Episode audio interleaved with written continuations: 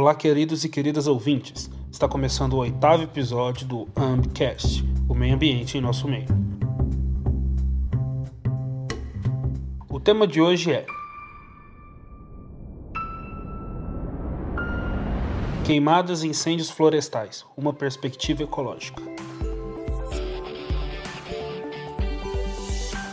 As chamas do Pantanal este ano acenderam a luz vermelha para a perda da biodiversidade e aumento da emissão de gases do efeito estufa pelo Brasil. Apenas neste ano, o Pantanal já teve mais de 10% do seu território devastado pelo fogo, de acordo com dados do Instituto Nacional de Pesquisas Espaciais, o INPE. O número de focos de incêndio registrados de janeiro a agosto deste ano são equivalente a todos os incêndios dos 6 anos anteriores. Também, em outros biomas, foram verificado um aumento no número de focos de queimada. Além das condições meteorológicas favoráveis, existem também outros motivos que favorecem a presença do fogo. Entre eles estão as atividades humanas, tais como práticas agropecuárias indevidas, especulação imobiliária, instalação de empreendimentos e a baixa fiscalização, que, quando combinados, funcionam como um combustível perfeito para um cenário de destruição. Embora a presença do fogo possa trazer benefícios aos diversos biomas, observa-se a instauração de uma situação de descontrole agravante, onde a intensidade e a quantidade do fogo ultrapassa os limites aceitáveis da sustentabilidade e começa a trazer danos irreparáveis e com muitos impactos negativos. Desta forma, fica claro que as queimadas não são somente um problema ambiental, mas também social, cultural, político e econômico, e que devem ser estudadas e debatidas com atenção, cautela e comprometimento de todas as partes envolvidas.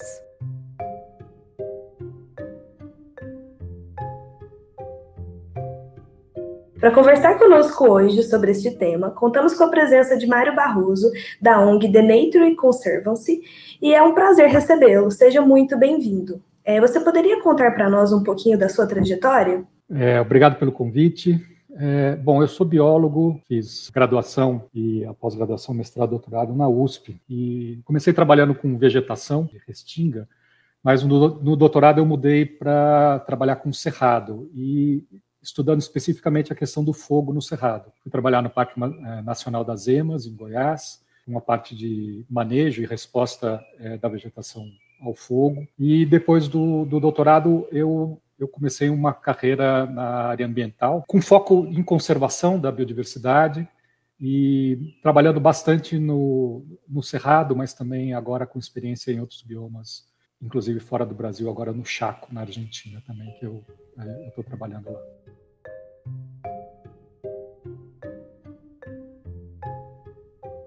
Amazônia, Alasca, Pantanal, Califórnia, Cerrado e Austrália.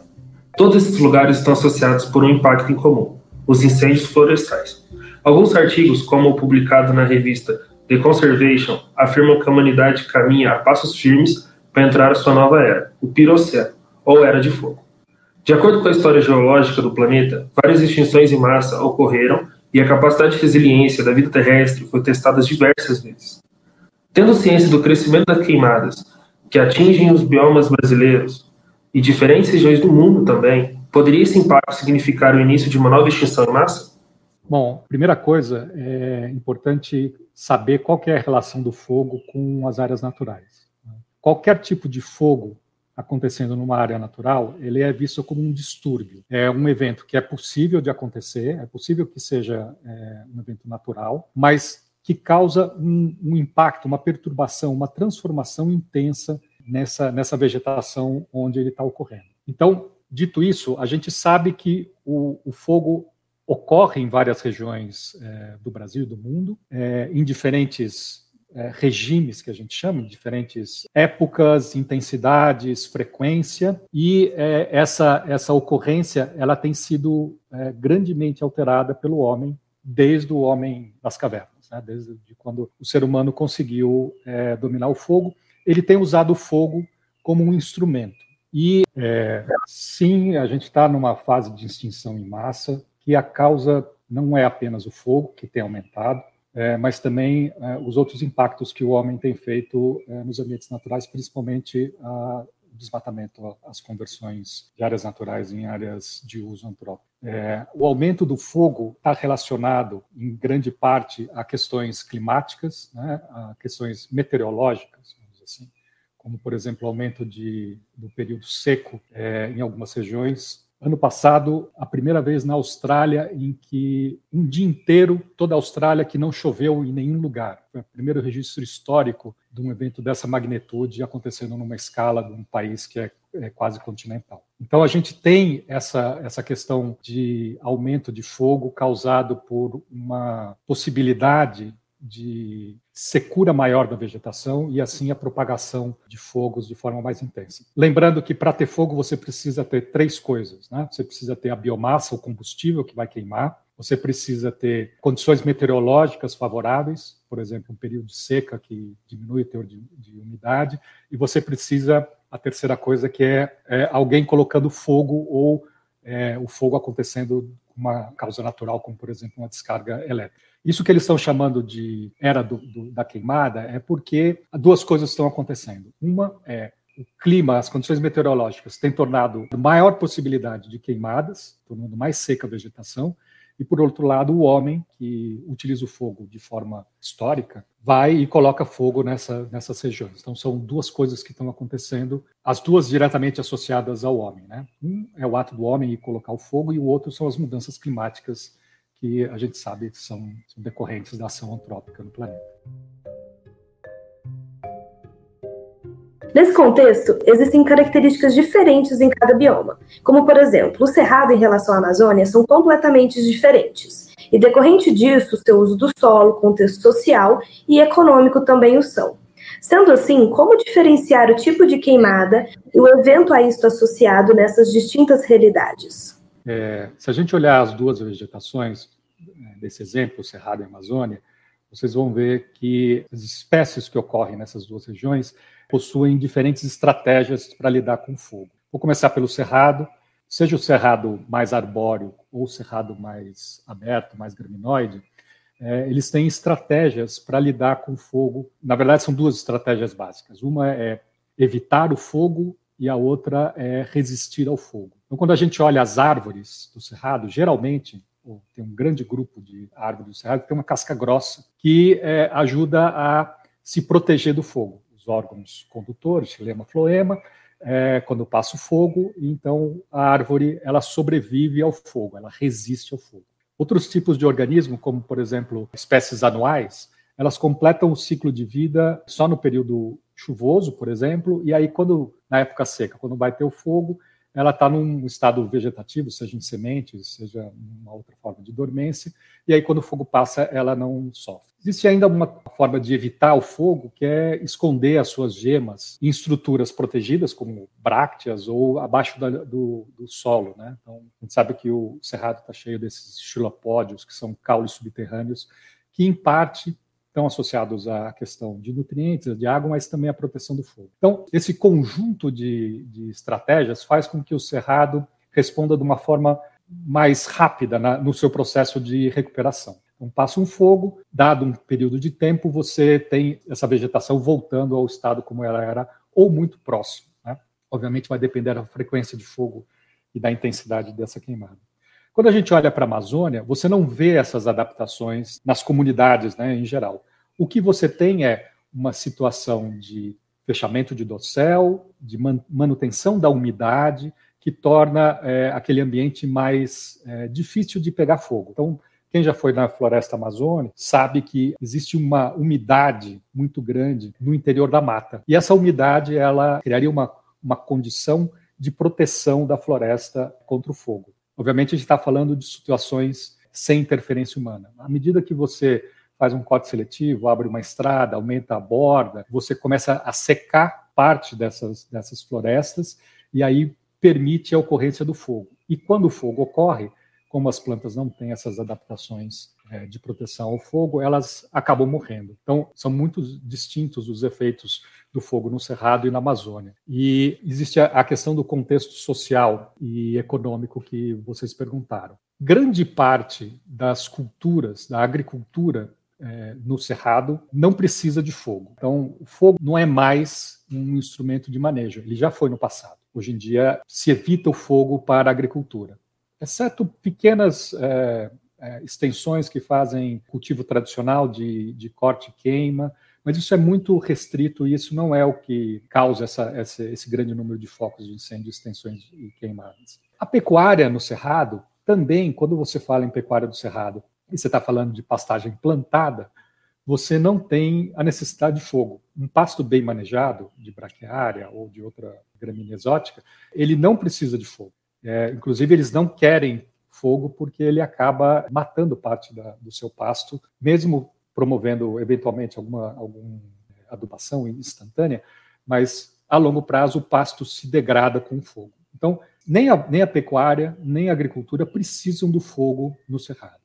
Na Amazônia é um pouco diferente porque você tem um processo nas pastagens, você tem um processo de invasão de espécies arbóreas de forma muito agressiva, né? E aí é mais comum você usar o fogo para abrir essas áreas que começam um processo de regeneração, que não seria um problema se você ficasse restrito a essas áreas, mas como atingem a borda das florestas, as bordas das florestas estão nesse processo de secamento, de secura, aí o fogo acaba entrando e prejudicando mais. Então, são realidades distintas, onde você tem o fogo tendo impactos distintos também.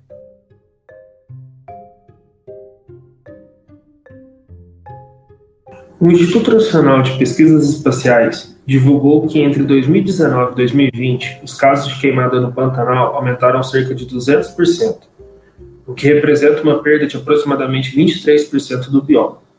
Além disso, foi registrado o maior número de focos na região desde 1998.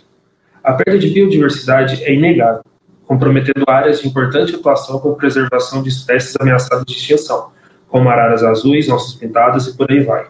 Sabemos que o bioma é caracterizado por possuir grandes áreas úmidas. No entanto, também foi registrado um período de seca que pode favorecer o surgimento das queimadas a partir de técnicas agrícolas comuns que fazem com o uso do fogo para o manejo do solo, por exemplo. O que explica, de fato, esse aumento vertiginoso no fogo do Pantanal?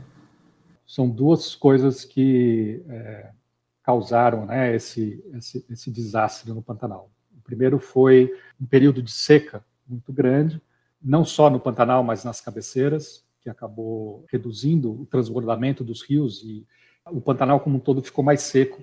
E, como eu disse anteriormente, mais seco, mais propício ao fogo. A segunda coisa que é importante entender o que acontece no Pantanal é que todo o fogo que aconteceu no Pantanal tem origem antrópica. Nessa condição de secura, uma queimada consegue permanecer queimando durante muito tempo. É uma planície, você tem poucas barreiras naturais, então uma queimada que ocorre num determinado local, ela tem condição, pela continuidade de combustível, de percorrer vários quilômetros, vários dias queimando. Então, o que aconteceu no Pantanal foi uma conjunção de práticas inadequadas de utilização de fogo com um momento particularmente seco, né, de toda essa região. É bem interessante o que você trouxe para nós. A gente estava falando nessa questão da extinção, comentou principalmente em relação à flora, que, por exemplo, no Cerrado, que tem uma certa resistência, e a Amazônia, que nem tanto. E como aconteceria também com a fauna? O que acontece com os animais? Eles vão tentar mudar de bioma, porque geralmente, com a queima, perdendo o bioma, altera um pouco o clima do local. E tem alguns animais que não vão se adaptar tão bem. O que eles fazem? Bom, não existem adaptações ao fogo dos animais. Os animais, eles basicamente fogem do fogo, ou se escondendo, ou realmente fugindo, indo para outras regiões que não queimaram. Você tem um efeito imediato que é aqueles animais que não conseguem fugir, eles são queimados, podem ficar machucados ou morrer. A gente viu onça, viu anta, viu vários animais queimados e muitos outros que a gente não viu que morreram, principalmente invertebrados e organismos que se deslocam menos, que têm menor capacidade de deslocamento. Bom, isso é uma história. O que acontece depois, logo depois do fogo, com aqueles animais que fugiram, é que ou eles ocupam outros espaços que não queimaram, ou eles permanecem nas áreas queimadas esperando, por exemplo, a rebrota, né? Então, o que acontecia no passado? As queimadas naturais, e os animais eram acostumados a essas queimadas naturais, elas aconteciam muito mais no período de transição da chuva, onde você tem tempestades de raio, caía um raio, pegava fogo, era um fogo pequeno, porque logo em seguida chovia, e os animais tinham lugar para fugir, e como chovia logo em seguida, começava a brotar, veado, anta, etc., voltava para essa área queimada e utilizava essa área queimada para se alimentar. Então, numa dinâmica normal, você tem o fogo acontecendo em pequenas extensões, permitindo a fauna fugir e, novamente, recolonizar a área e voltar a área para alimentação ou um abrigo que possa encontrar nessa área queimada. Um incêndio na proporção do Pantanal, ele não dá essa condição, porque é tão grande a área queimada que os animais não têm condição de fugir, os que ficam não vão ter, por um período de 1 a 2 semanas, alimento até a vegetação brotar.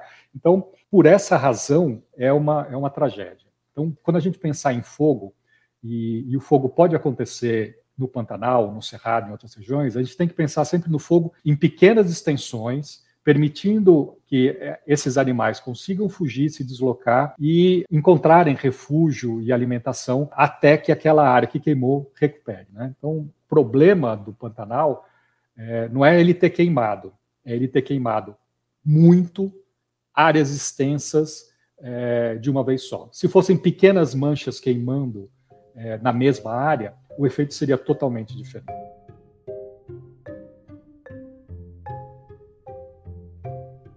Mudando um pouco de contexto, em 2019, um fenômeno transformou o dia na cidade de São Paulo em noite. Infelizmente, esse fenômeno não era um eclipse, e sim uma nuvem de material particulado vindo de regiões atingidas pelos incêndios florestais naquele ano, combinado com condições meteorológicas bastante peculiares. Essa nuvem demonstrava que os impactos dos incêndios não se resumiam a onde eles ocorriam. Em 2020, a pandemia do coronavírus levou o Brasil a uma crise sanitária nunca visto antes. E ainda assim, a boiada foi passada e os incêndios florestais intensificados. Sabemos que as implicações da doença causada pelo Covid-19 afetam e fragilizam o sistema respiratório das pessoas. Sendo assim, de que maneira o material particulado oriundo das queimadas, que chega em algumas cidades, pode intensificar os sintomas da doença e aumentar o risco de morte? Nessa parte de saúde pública eu vou falar o óbvio, porque não é minha área, mas eu queria comentar um pouco mais sobre esse assunto dessa nuvem de material particulado, né? A gente tem uma outra compreensão. Esse material particulado, ele é extremamente agressivo para as vias respiratórias, e se você tem alguma predisponibilidade, algum problema respiratório, isso vai causar uma irritação e você pode ter reflexos negativos a partir disso, né? Então, extremamente conhecido na bibliografia os casos em Cuiabá, em outras cidades na borda da Amazônia, onde você tem efeitos de problemas de saúde pública causado por essa fumaça que chega.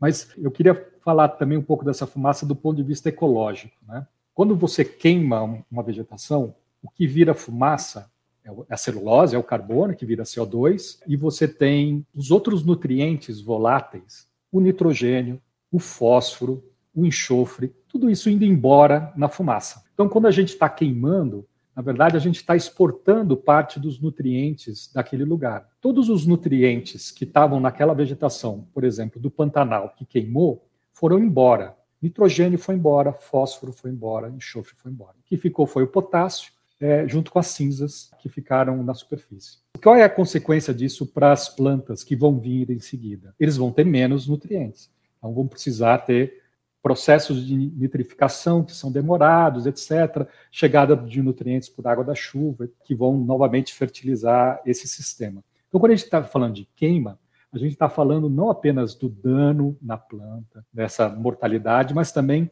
do empobrecimento dos ecossistemas. E esses nutrientes, então, eles saem na fumaça e vão para algum lugar. Para onde eles vão? Eles podem, por exemplo, ir para São Paulo. Então, eles estão fertilizando São Paulo. Infelizmente, São Paulo não é um lugar que precisa ser fertilizado. Mas se essa fumaça for para uma outra região que tem uma floresta ou um outro tipo de vegetação, ela vai receber esses nutrientes. E isso é uma dinâmica que ocorre na escala continental. Então, é interessante a gente pensar que quando a gente queima, quando a gente vê uma queimada, a gente está exportando nutrientes que estão indo fertilizar algum lugar, pode ser até o mar, se essa fumaça, os nutrientes caírem no mar, e que, em algum momento, a fumaça, os nutrientes de outro lugar vão cair nesse lugar que está queimando e fertilizar. Então, tem essa dinâmica também. Então, quando a gente olhar a fumaça, a gente tentar entender que é um processo de transferência de nutrientes de partes distintas aqui da América do Sul.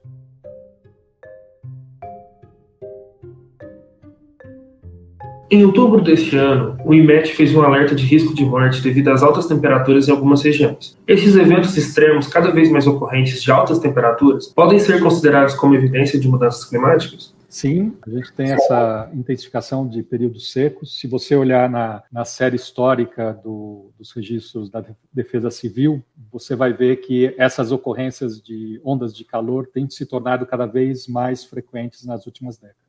Nesse contexto, não é novidade para nenhum brasileiro que a nossa pátria está ardendo em chamas, arrastando consigo vilarejos, aldeias, faunas e floras.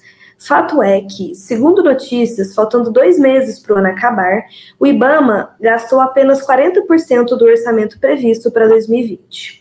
Pesquisas e levantamentos apontam que, neste ano, devido à redução da fiscalização, muitos focos de incêndio estão sendo causados por pessoas, em geral, por aquelas que possuem interesse em usufruir da terra para fins lucrativos. Como sensibilizar os grandes produtores agropecuários e donos de empreendimento, tais como do setor de mineração e imobiliário, que queimar a vegetação nativa apenas trará mais prejuízos a médio e longo prazo para todos nós? Bom, a minha percepção é que a agricultura e a pecuária, quando bem feita, eles não são os causadores das queimadas. Como eu disse anteriormente, o bom manejo agrícola de plantio, culturas como milho, soja, ou o bom manejo do pasto, eles não utilizam fogo. Essa utilização do fogo, ela vem de atividades marginais, áreas de contato de cidades com o campo, ações de limpeza que não estão necessariamente ligadas ao manejo agrícola. Então, eu não vejo os bons pecuaristas e os bons agricultores como os vilões nessa história de queimadas. As pessoas passando pelas estradas, queimando essa vegetação de beira de estrada, isso é muito mais importante do que o fogo que se usa hoje em dia para manejo de pastagem. Dá um exemplo simples, eu tenho uma terrinha perto aqui de Brasília, cercado de pastagem, esse ano não vi uma queimada. Eu estou num vale, eu vejo o vale inteiro, não vi nada. Os pecuaristas não querem queimar o pasto. Então, bom manejo não usa fogo.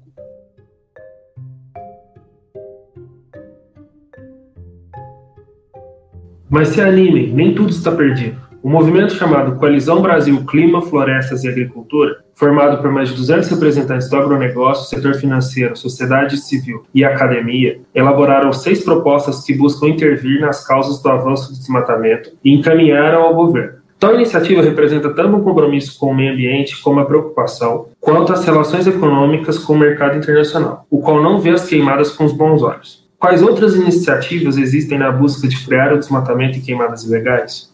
O primeiro é a educação, né? Então, você tem que ter uma conscientização, como eu disse, o bom manejo, ele não utiliza do fogo. Esse processo de entendimento dos danos das queimadas é extremamente importante para a gente reduzir isso.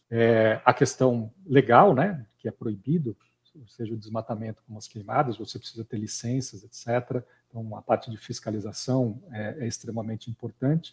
Mas tem um componente que é, se ninguém mais pôr fogo no Brasil, o que vai acontecer é que a quantidade de biomassa, de combustível, tende a aumentar e chegar a níveis críticos, vamos dizer, para que, numa eventualidade, imagina todo mundo, ninguém mais põe fogo, está tudo ótimo, a biomassa começa a aumentar em algumas regiões e você tem esse, por acaso, por um acidente, um fogo, e isso leva a um desastre de proporções piores do que a gente está vendo, porque teve um acúmulo muito grande. Então, uma iniciativa que seria interessante é a gente começar a entender manejo de combustível para evitar incêndios catastróficos. Então, a gente tendo essa conscientização de não usar fogo, a gente vai precisar monitorar o combustível que vai existir nas pastagens, na vegetação, etc., encontrar áreas de risco e, possivelmente, fazer algum tipo de manejo para reduzir a intensidade de um possível incêndio.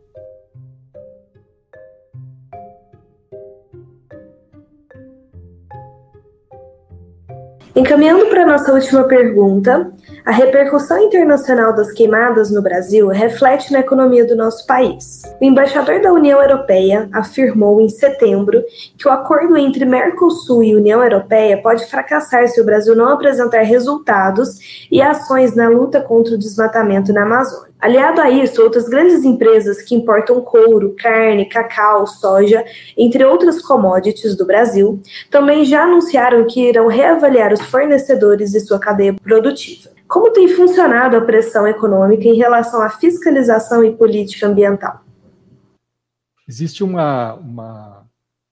consenso de que a pressão dos consumidores ajuda na melhoria da gestão ambiental, na produção agropecuária, né? Então, quanto mais consumidores conscientes você tiver, exigindo padrões de cultivo, padrões de abate, transporte, etc., você melhora a cadeia de produção como um todo, né? Eu, inclusive, estou envolvido num projeto que chama Colaboração Floresta-Agricultura, que é justamente buscar entender quais são essas pressões que podem ser utilizadas para orientar uma melhor produção agrícola no Brasil. Com certeza, um dos caminhos que a gente tem para mudanças positivas nessas questões ambientais diz respeito à pressão que os consumidores e as empresas que consomem as commodities vão ter daqui para frente. Infelizmente, estamos acabando esse episódio, mas você gostaria de deixar algum comentário final? Sim, eu acho que o entendimento das questões ambientais é fundamental para que a gente tome melhores decisões. Então, saber mais sobre o fogo, saber mais sobre consequências de desmatamento, saber mais sobre quais são as relações que acontecem no seu ambiente em volta, são extremamente importantes para a gente tomar melhores decisões, seja no nosso negócio, ou seja nas outras atividades que a gente faz no dia a dia. Então, eu gostaria de agradecer imensamente a sua participação e disponibilidade nessa conversa de hoje. Com certeza foi muito enriquecedor e a gente está aprendendo cada vez mais. Muito obrigada. Obrigado pela oportunidade. Desvendando mitos em 1 minuto. As queimadas na Amazônia são eventos naturais? Mito. As condições climáticas da Amazônia fazem dela uma floresta úmida e com altas temperaturas a maior parte do ano. Sendo assim, focos de queimada e incêndios florestais não têm possibilidade de surgirem de forma natural e espontânea, e sim pela ação antrópica. Podemos encontrar diversas razões para a queimada no bioma. Dentre elas temos a renovação do pasto, o desmatamento de grandes áreas e o fogo em áreas já desmatadas, o chamado incêndio florestal. Devido ao mau uso dessas práticas, aliado à baixa fiscalização, 2020 bateu o recorde de perdas ambientais na Amazônia, o que é bem crítico. Mais uma vez eu queria agradecer a participação de todos, agradecer aos nossos ouvintes e até o próximo episódio. Até mais!